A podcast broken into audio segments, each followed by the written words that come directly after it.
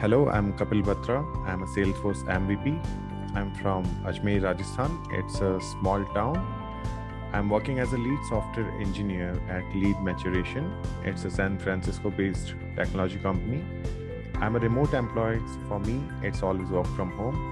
Apart from that, I'm having a blog and a YouTube channel where I share my knowledge, some cool stuff, and technology related videos on Salesforce. And yep, recently the channel is focused on Lightning Web Component. Yep.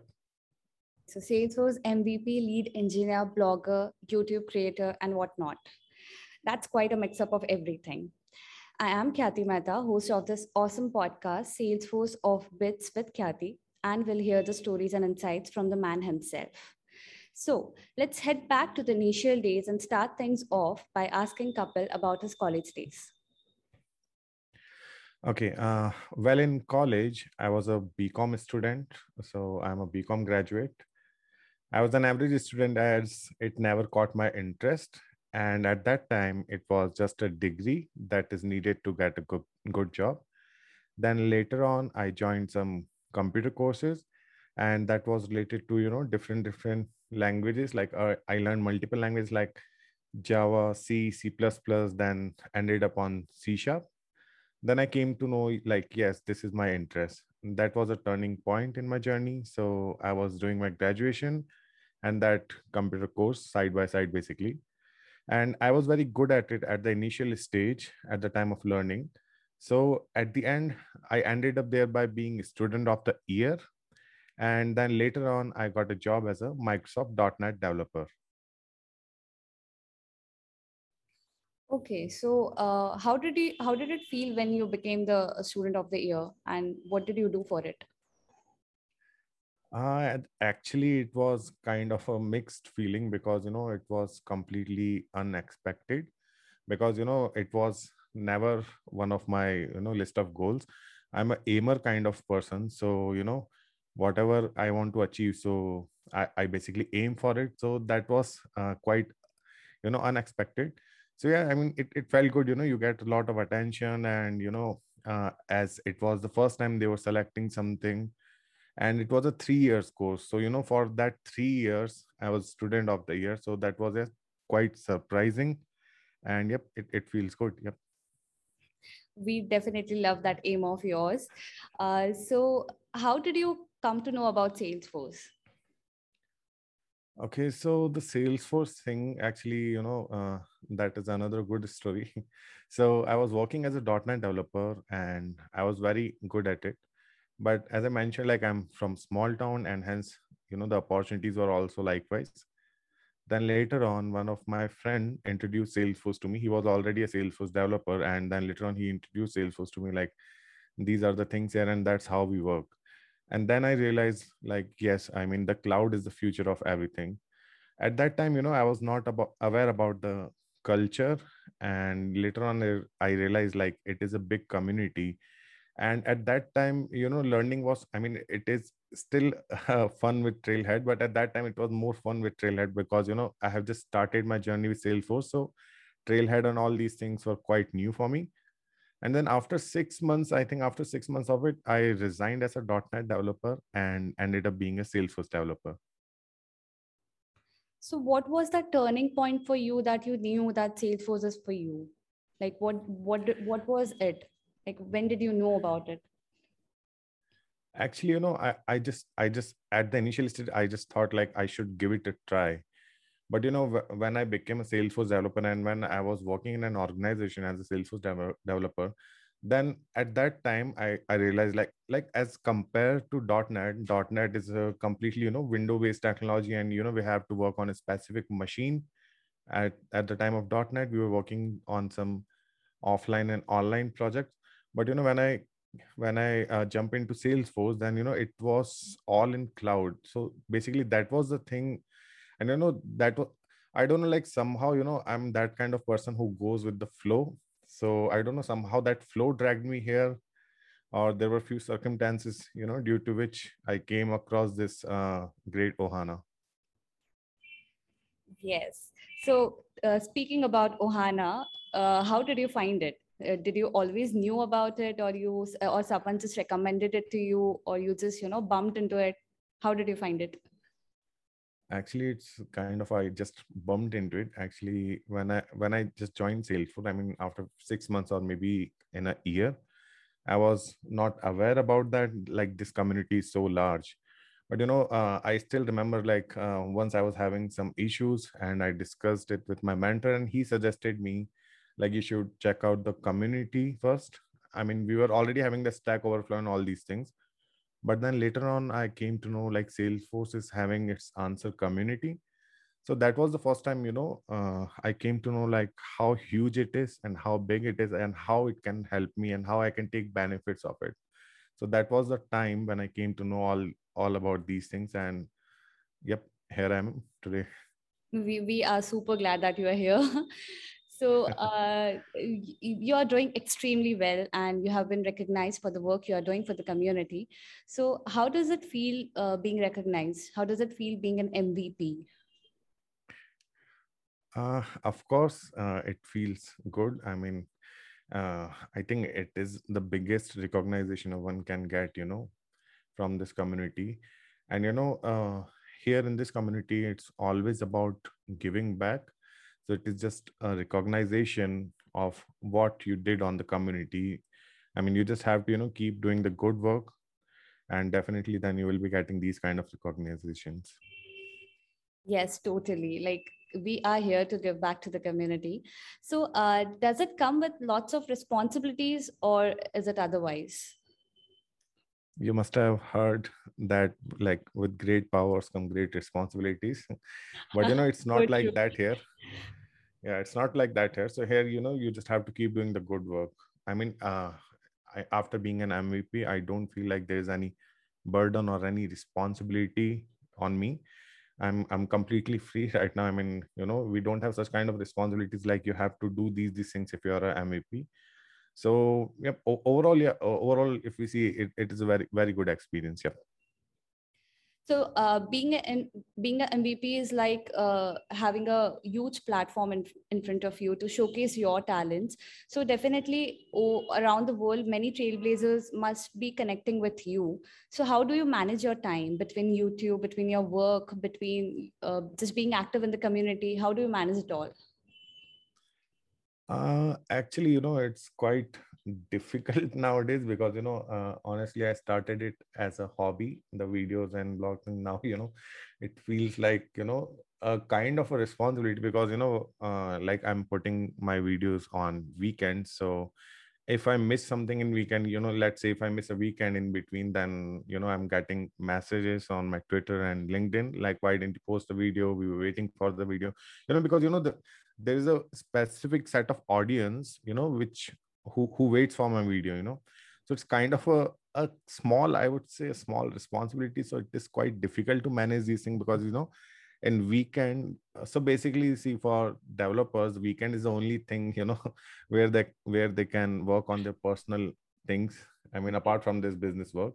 Yes. But yeah overall see uh, it depends like how much you enjoy the joy of giving so it completely you know depend on that Yes. So, uh, as you said, you uh, have this joy of giving back to the community. So, uh, is it just giving back to the community, or you are also learning in the process? Actually, uh, I I would say it's likewise because whatever I'm uh, sharing on weekends, it is what I'm learning on weekdays.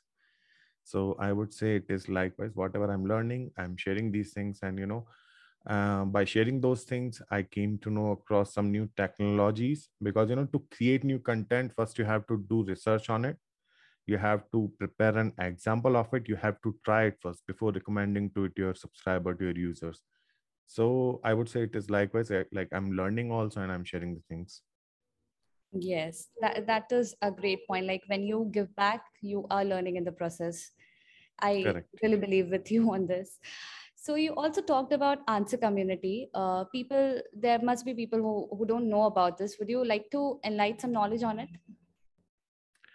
Uh, yes, of course.